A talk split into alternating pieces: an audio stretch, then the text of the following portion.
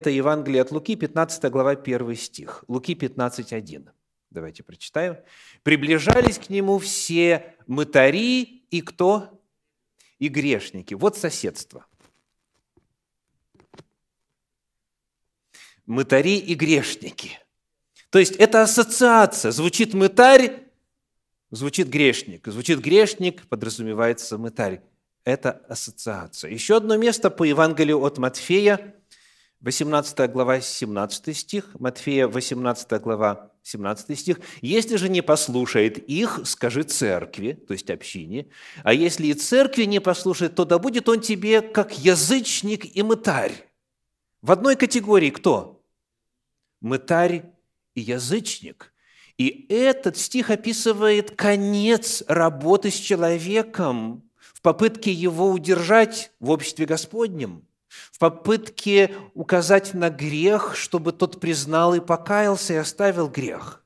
И потому один на один поговори, возьми двоих-троих в качестве свидетелей, потом, если не послушает, скажи церкви, собранию, а если церкви не послушает, то есть на всем собрании – упорствует в грехе, не хочет оставить, тогда что происходит?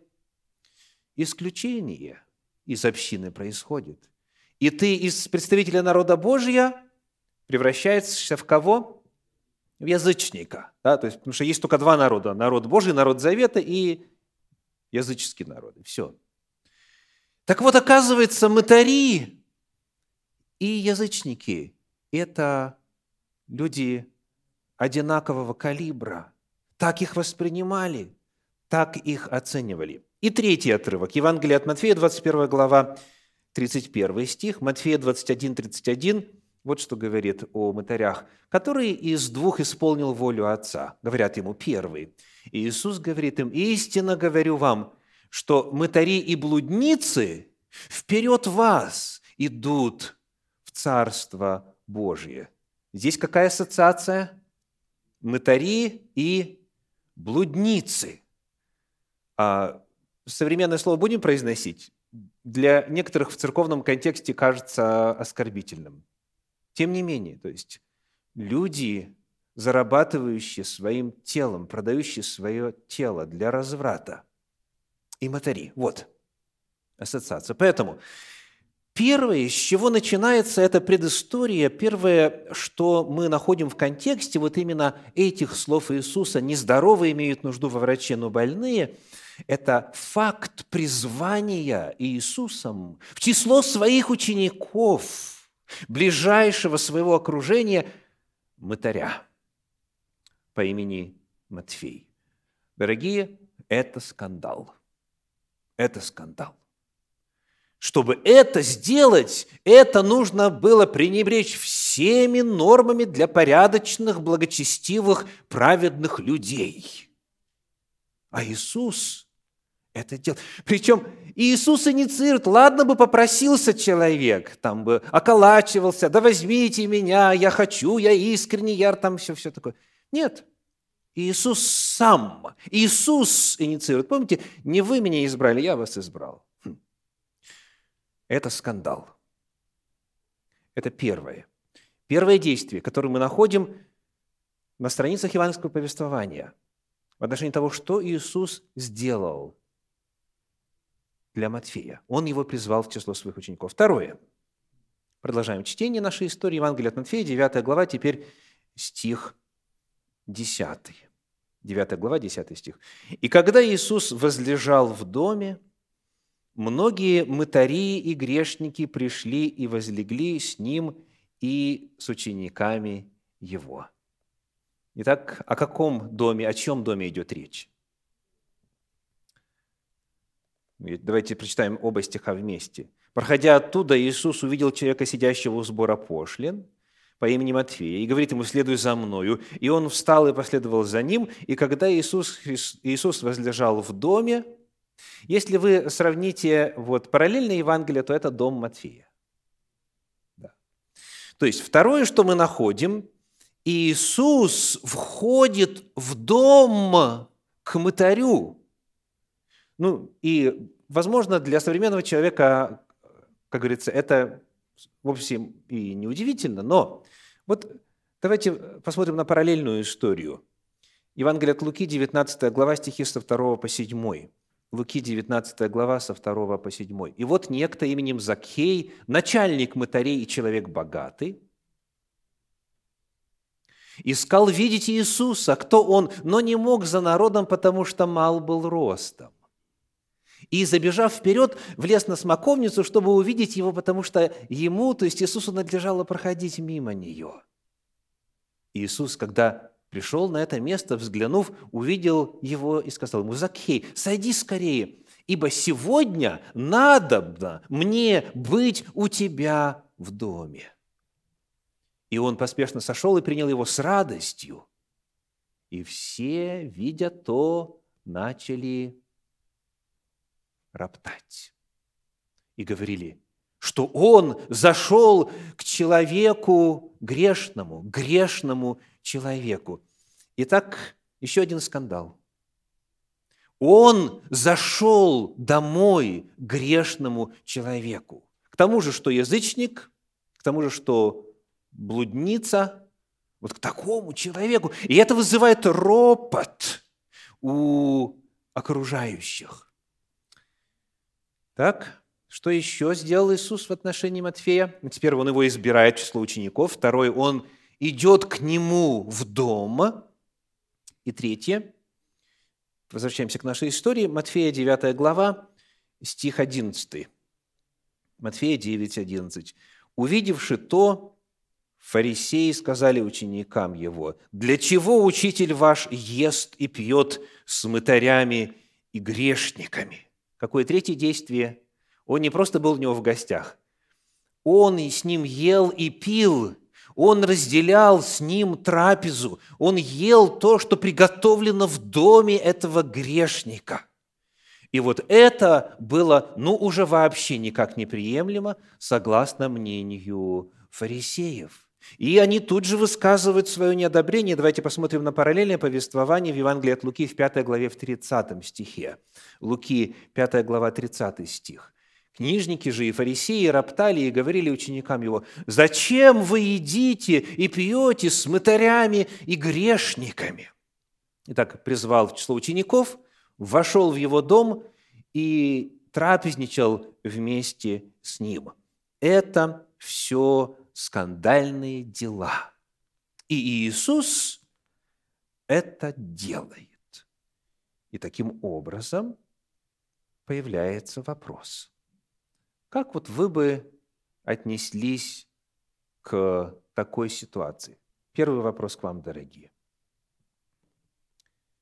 Как вы относитесь к грешникам, к язычникам и к блудницам?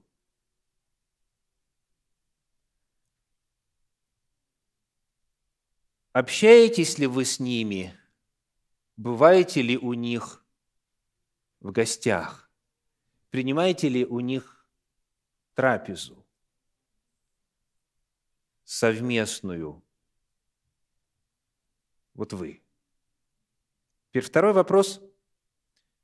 А если вы узнаете, что кто-то пошел куда-то и вот это самое проделал, как вы относитесь к таким людям? Вот это вопросы, которые ставит перед нами текст. Вот это предпосылки, вот это предыстория, вот это контекст фразы Иисуса. Нездоровые имеют нужду во враче, но больные. Давайте теперь посмотрим, какая весть вот в этом контексте звучит из уст Иисуса. Евангелие от Матфея, 9 глава, читаем стихи 12 и 13. 12 и 13. Иисус же, услышав это, то есть вот этот ропот, эти вопросы, эти обвинения, это негодование, сказал им, нездоровые имеют нужду во враче, но больные. Пойдите научитесь, что значит милости хочу, а не жертвы, ибо я пришел призвать не праведников, но грешников к покаянию. Итак, Иисус Христос произносит фразу «нездоровые имеют нужду во враче, но больные». И эти слова Его являются ответом на ропот и возмущение фарисеев. И наша задача с вами сегодня – понять, какова же взаимосвязь. Какова взаимосвязь между обвинениями Иисуса и его ответом? Потому что он отвечает именно на вот подобное отношение к грешникам и к тем местам, куда ходить не следует людям праведным. Так, по мнению а, окружающих. Ну что ж, наука простая. Кто здесь здоровые? То есть, каково их духовное состояние? Кого Иисус Христос называет здоровым, когда, говорит, нездоровые имеют нужду во враче, но больные? У вас текст на экране. Кто здоровые? Здоровые – это праведники. Так написано? Так, теперь больные – это грешники. Хорошо, замечательно. Здоровые праведники, больные грешники, но имеет ли Иисус Христос это серьезно в виду? Ну, вот что я имею в виду. Давайте прочитаем в Евангелии от Луки, 18 главе, стихи с 9 по 11. Луки, 9, 18 глава, с 9 по 11. Сказал также к некоторым, которые уверены были о себе, что неправедны, и уничижали других, следующую притчу. Два человека вошли в храм помолиться. На наше счастье, как раз те, о ком мы сегодня изучаем.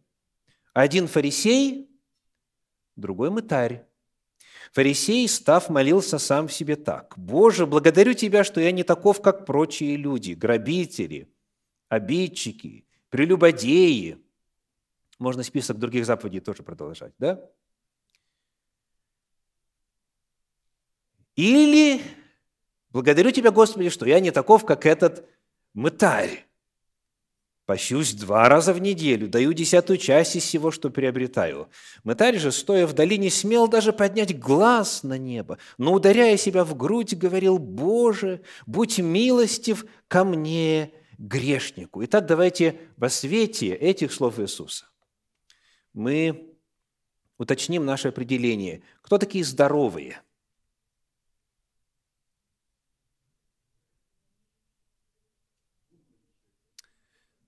Спасибо, да, очень важно. Здоровый именно в этом контексте.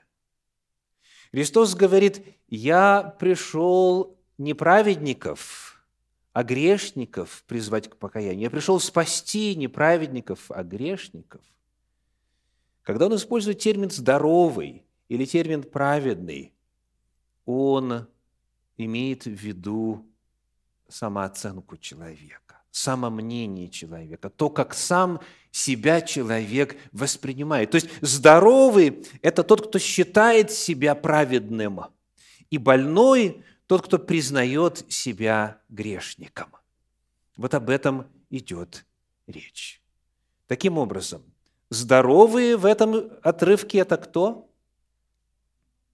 Вот теперь уже о персонажах. Здоровые в этом отрывке – это фарисеи, спасибо, больные в этом отрывке – это, это мытари. мытари. Вот те все, в параллельном Евангелии говорится, «Ибо много их было, и они следовали за ним». Здоровые – это те, кто считает себя здоровым духовно, кто считает себя праведным. Больные – это те, кто признает себя грешником. Так вот, теперь главный вопрос, дорогие – чем весть слов Иисуса? Что он здесь сообщает? Он говорит, врач может помочь лишь тем, кто признает себя больным. Это первое. И второе, кто, признав себя больным, обращается за лечением, идет к врачу, следует за врачом, пользуется рецептом, рекомендациями врача. Врач может помочь только тем, кто осознал, что они больны, и тем, кто обратился за помощью. Христос может помочь лишь тем, кто признает себя грешником, кто обращается к Нему. И вот в Евангелии от Матфея в 13 главе, в 15 стихе звучит страшный вердикт в этом контексте. Матфея 13 глава, 15 стих. 13, 15. «Ибо огрубело сердце людей сих, и ушами с трудом слышат, и глаза свои сомкнули, да не увидят глазами, и не услышат ушами, и не уразумеют сердцем, и да не обратятся, чтобы я, вот ключевое слово, исцелил их. Иисус – врач. И тут речь идет об исцелении духовном, об исцелении от греха, о восстановлении от греха. Но Иисус констатирует печальный факт, что есть люди, у которых, как тут сказано, огрубело сердце, глаза сомкнули, уши не слышат, и в результате останутся без исцеления. Есть люди, которым Иисус помочь не сможет. Есть люди, которые не получат никакой пользы от Иисуса Христа, потому что они в отношении себя очень хорошего мнения. Они полагают, что они не такие, как прочие, которые и эту заповедь нарушают, и эту, и эту, и так далее. Вот они не такие, как этот мытарь. Они здоровы, но слово «здоровы» здесь нужно взять в кавычки. Они думают, что они здоровы, а на самом деле все согрешили и лишены славы Божьей. Нет праведного ни одного. Поэтому речь только идет о том, что кто-то признает реальность своей болезни, своих многих недугов духовных, а кто-то на эту реальность не обращает внимания. Как вы думаете, вот тот фарисей, который пошел в храм помолиться, он в принципе, он в принципе знал, что он греховен или нет? Как вы думаете? Или он думал, что он безгрешен? Как вы думаете?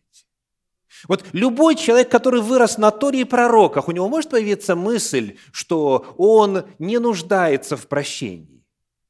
Нет. Ну, Исаия говорит, Иеремия, Иезекииль, перед этим Моисей, везде, везде говорится, что мы все нуждаемся в прощении, в очищении. Праведность наша, как запачканная одежда. Это можно цитировать, цитировать часами. То есть, когда фарисей указывает на тех, кто хуже, чем он – он не имеет в виду, что он в абсолютном отношении праведен и не нуждается в прощении. Он имеет в виду, что он относительно, в сравнении с другими, намного лучше. Есть у нас согласие. Потому что когда начинаешь примерять эту истину Божью на себя, то можно здесь поверхностно прийти к заключению, о, меня это точно не касается, я даже знаю, что я греховен, во грехе родила меня мать моя, я вот за собой знаю эти грехи, да, покаялся, прочее, прочее. Но сейчас, но в данный момент, и вот в сравнении с ними, с грешниками, блудницами, язычниками, да, и добавляется с Вавилоном, с наступившим протестантизмом, там, кто угодно. Я, ху, так вот, таковым Иисус прямо говорит, Иисус прямо говорит, мы вначале с вами читали из 9 главы Евангелия от Матфея. Христос говорит образно, не здоровые имеют нужду во враче, а больные. Я праведников или грешников пришел призвать к покаянию. А вот дальше мы читаем с вами уже в этой вот 13 главе Евангелия от Матфея прямым текстом. Вот те люди, у которых огрубело сердце, отяжелели глаза, уши закрыты, они не исцелятся, они не обратятся. Я не исцелю их. Это очень серьезное предостережение. И Иисус Христос может оказаться абсолютно бесполезен тем, кто Его знает, кто в Бога верует, кто в принципе себя греховным и грешником признает, но не в данном случае. не в частном случае, не в сравнении с другими. Итак, мы постарались разобрать первую фразу. Нездоровые имеют нужду во враче, но больные, и рассмотреть ее в контексте. Теперь Иисус Христос кое-что еще здесь заявляет. Обращаясь вот к тем, кто считает себя праведным, обращаясь к тем, кто считает, что он духовно здоров, Иисус Христос говорит, Евангелие от Матфея, 9 глава, 13 стих, он говорит, «Пойдите, научитесь, что значит «милости хочу, а не жертвы». Вот таковым он говорит, пойдите, научитесь. И это, естественно, цитата. Это цитата из пророков. Давайте глянем, откуда. Это у нас книга Осии, 6 глава, 7 стих. Так? Осии, 6 глава, 7 стих. Что значит «милости хочу»? А, Осии, 6 глава, 6 стих. 6.6, так? Вот. Он говорит, пойдите научитесь, что это значит. Ну, как вы думаете, что это значит? И почему эта фраза «милости хочу, а не жертвы», почему она звучит именно в этом контексте? В контексте того, как фарисеи относятся к мытарям, в контексте того, как праведники относятся к грешникам. О какой милости? О милости кому? О милости в чем? На наше благо эта фраза снова повторяется в учении Иисуса Христа. В этом же Евангелии. Посмотрим контекст там.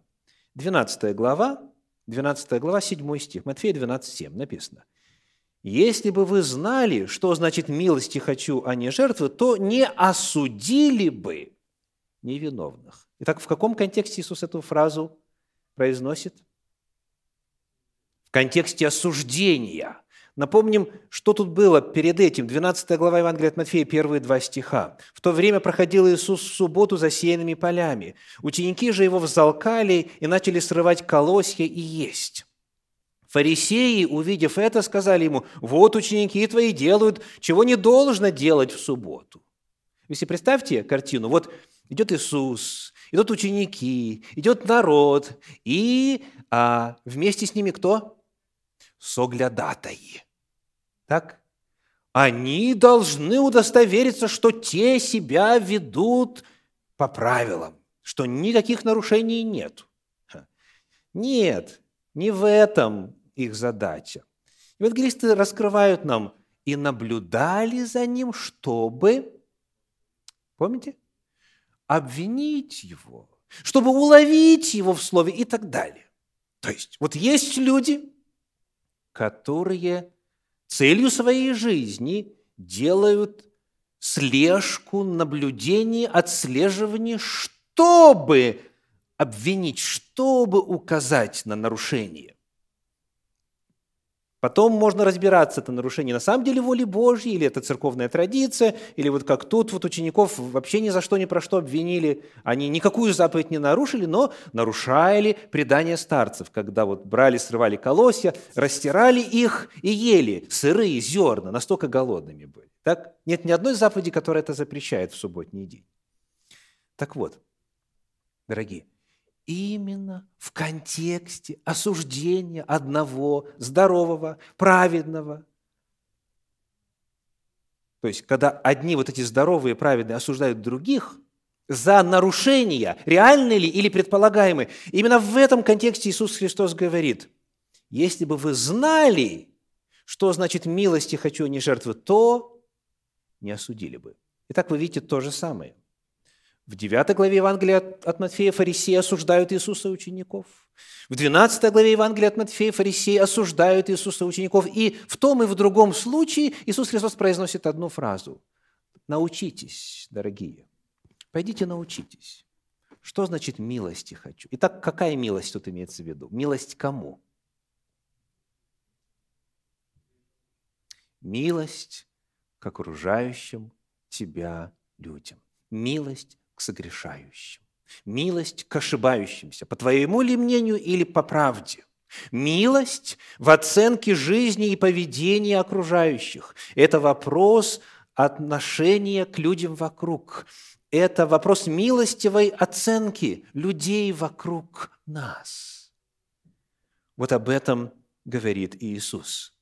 Вот это его весть, связанная напрямую со словами «не здоровые имеют нужду во враче, но больные». Я пришел призвать не праведников, а грешников к покаянию.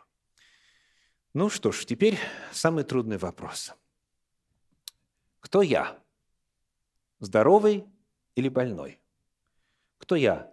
Праведный или грешный? Слово «я» сейчас использую собирательно.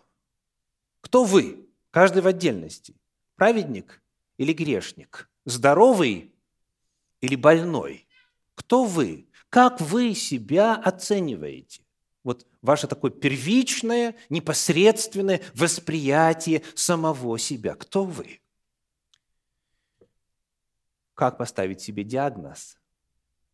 Потому что, знаете, люди о себе многое разное думают. Есть люди, которые думают, что они Наполеон, да? некоторые думают, что они Ленин, ну и они обретаются в, в соответствующих палатах, так? Некоторые думают, что они вот такие, некоторые думают, что они другие. Вопрос того, как себя человек оценивает, это вопрос десятый. Главный вопрос какой? А как Бог смотрит, так? То есть, как поставить правильный диагноз? Давайте посмотрим на признаки здоровых. Это некоторые симптомы. Здоровых в кавычках мы уже, в принципе, знаем. Каковы признаки здоровых? Они осуждают больных. Так? Здоровые, праведные, в кавычках, они осуждают неправедных, они осуждают больных.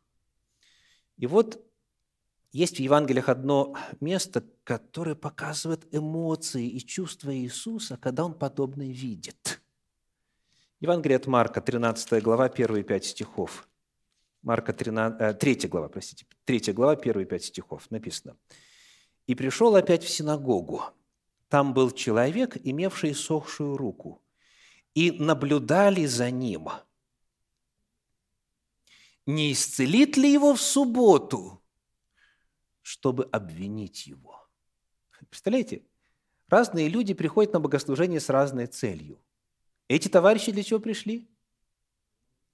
Чтобы увидеть нарушение и обвинить. Вот радость будет. Так и написано, если назовешь субботу отрадою, то будешь иметь радость в Господе. Да? Так вот, пришли, наблюдали, чтобы обвинить. И вот реакция Иисуса. Он же говорит человеку, имевшему иссохшую руку, «Стань на средину». А им говорит, Должно ли в субботу добро делать или зло делать, душу спасти или погубить? Как бы вы ответили на этот вопрос? Очевидно, правда? И в Писаниях этот вопрос не остался без ответа. То есть ответ на этот вопрос понятен, в Библии открыт. И в Торе, и у пророков. Да? И у Моисея, и у пророков. Но они молчали. А, а что они молчат? Это же знатоки пришли, так? Они все знают, как правильно. А я вам скажу, когда со знатоками начинаешь говорить языком священного писания, разговор чаще всего, в 99% случаев, быстренько заканчивается. Они молчат. Потому что по Писанию возразить и обосновать редко получается. Вот именно у тех, кто нацелен на грехи и так далее. Да, есть там парочку отрывков, но с ними легко а, разобраться в отношении там обличения и прочее. А, кстати, а, мы с вами эти вопросы изучали уже, но давненько. Я постепенно созреваю для того, чтобы сказать проповедь на тему разница между обличением и злоречием. Очень важный вопрос. Ясно, Библия открыт, но многие не понимают. В чем разница между обличением, к которому мы призваны, и злоречием, в отношении которых сказано «злоречивые Царство Божие не наследуют». Важно, очень важно этот вопрос понимать. Ну так вот, читаем дальше. А им говорит, должно ли в субботу добро делать или зло делать, душу спасти или погубить, но они молчали. И вот реакция Иисуса. Дорогие, послушайте, попытайтесь представить и попытайтесь проникнуться эмоциями и чувствами Иисуса, когда Он видит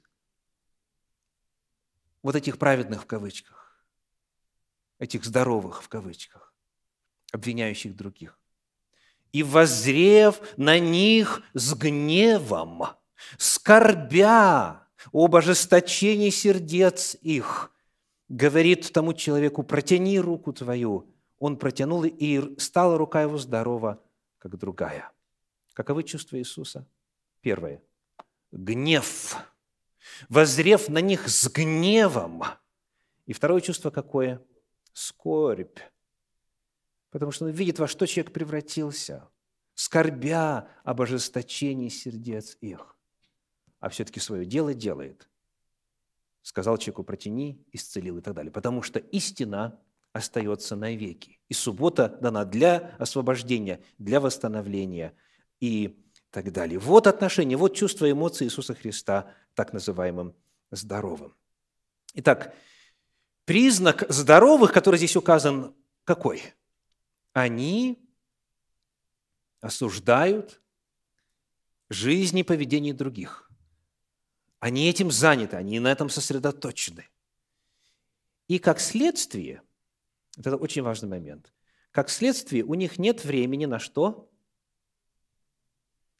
На то, чтобы анализировать себя и, как следствие анализа честного, открытого, каков я, со своей гордостью, напыщенностью там и другими грехами, явными и тайными, у них нету времени на то, чтобы теперь искать целителя – искать врача, искать Иисуса и получать у Него освобождение, получать у Него исцеление от этих болезней. Поскольку взор так называемых здоровых направлен на так называемых или подлинно больных, у них нет времени анализировать себя и искать исцеление. Давайте посмотрим на три фотографии. Можно? Нравится ли вам вот это животное – Посмотрим на первый. Что у него с глазами? Как бы это сегодня назвали, если бы о людях шла речь? Косоглазие, да, видите, один глаз вроде бы как бы ну, на нас как бы смотрит, а другой вообще в сторону. Давайте посмотрим на второй, на вторую фотографию. Еще один вот красавец.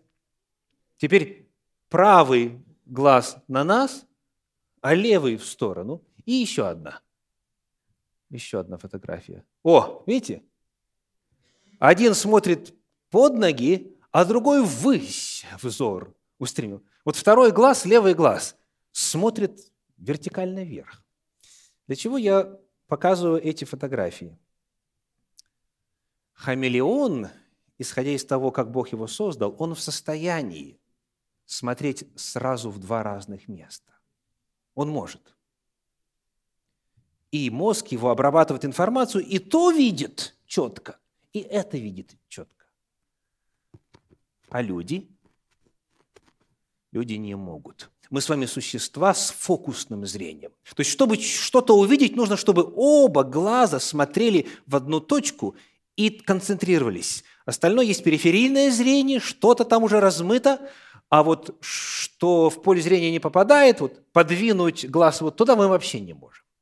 То есть мы, мы существа с фокусным зрением – а это означает, что если вы смотрите на грехи, на нарушения, на беззакония, на отступления, реальные или предполагаемые, других людей, то вы уже теперь в это же самое время не в состоянии смотреть на себя. Вы не можете одновременно смотреть и туда, и туда.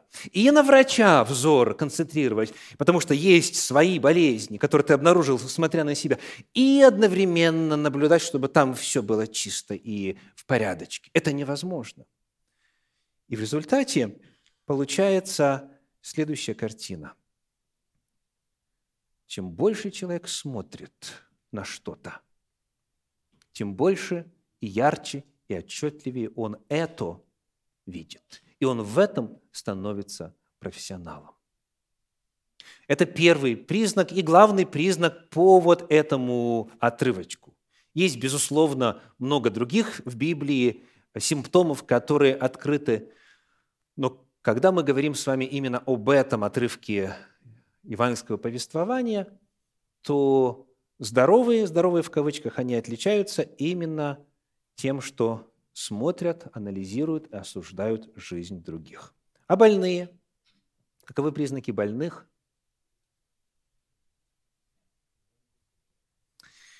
Больному некогда глазеть на окружающих. Больному некогда оценивать состояние других, потому что он знает, что у него беда. И он знает, что он болен смертельно. Он осознает серьезность своего заболевания. Представьте человека, которому анализ, ежегодный анализ у врача, анализ крови показал, что есть раковые клетки. Можете себе вообразить ситуацию, при которой этот человек, он начинает изучать. А вот человек, который рядом со мной живет, у него вторая степень или третья, или четвертая. А если у меня первая, о, аллилуйя, слава Богу, у меня все хорошо. Это было бы неестественно. Это было бы странно, это было бы ненормально. Если человек знает, что он болен, а возмездие за грех, что у нас – смерть. То есть, если человек болен, значит, он смертельно болен, то он тогда все внимание концентрирует на решении этой беды своей, этой проблемы своей. Ему некогда, ему некогда. Он занят своей болезнью, он занят способом найти исцеление. Его внимание на враче. Он внимательно слушает врача, он следует его инструкциям, он входит во взаимоотношения с врачом, потому что он знает, что это его единственное спасение. И он понимает, что если этого не делать, то тогда время будет упущено. И тогда произойдет то, о чем мы только что читали. И не обратятся, чтобы я исцелил их. Признак больного простой. Он смотрит на себя, он понимает свою беду. Он смотрит на врача, он понимает, где есть исцеление. И он не смотрит на других. Итак, вопрос сегодня. На чем и на ком сосредоточено ваше внимание, дорогие. Это легко проверить. Люди, которые с вами общаются, легко это видят. Как? У кого что болит, тот о том и говорит. Если чувствуешь себя здоровым и говоришь о болячках других, все, очень легко.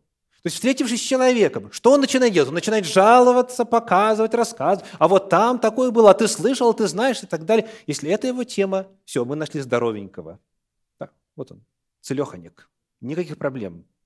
А если он начинает говорить о себе, и он просит духовной поддержки, он просит попаститься с ним, помолиться с ним.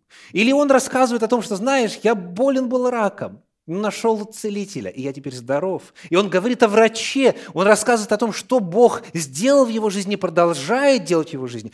Если его взор на Иисусе Христе, если он о Боге рассказывает с жалом, с жаром, с пылом, с увлеченностью, со страстностью, значит, это больной, который понимает свою нужду, понимает свою обреченность, и который и ищет и находит исцеление. Итак, о ком вы больше говорите, дорогие? Куда вы смотрите? На кого вы смотрите? Наконец, как уже кратко я упомянул, чем больше на что-то смотришь, тем детальнее это рассматриваешь. У вас бывало такое? Смотрите, например, жилье хотите в аренду снять или купить. Заходите, первое впечатление – восторг. Все идеально, все хорошо, все здорово, чистенько и так далее. Подписываете договор, вселяетесь. Ну и потом за завтраком, за обедом смотришь на ту стену и видишь, ха, а что она такая неровная?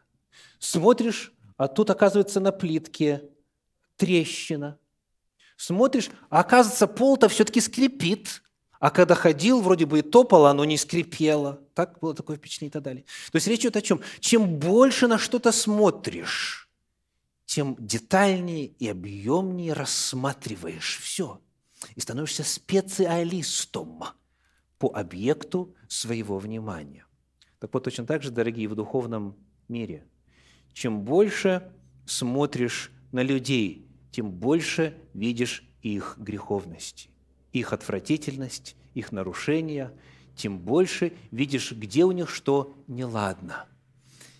Но чем больше смотришь на Бога, а в нем нет изъянов, тем больше видишь Его красоту, тем больше видишь Его притягательность, тем больше хочется пребывать в общении с Ним. Как вот в псалме.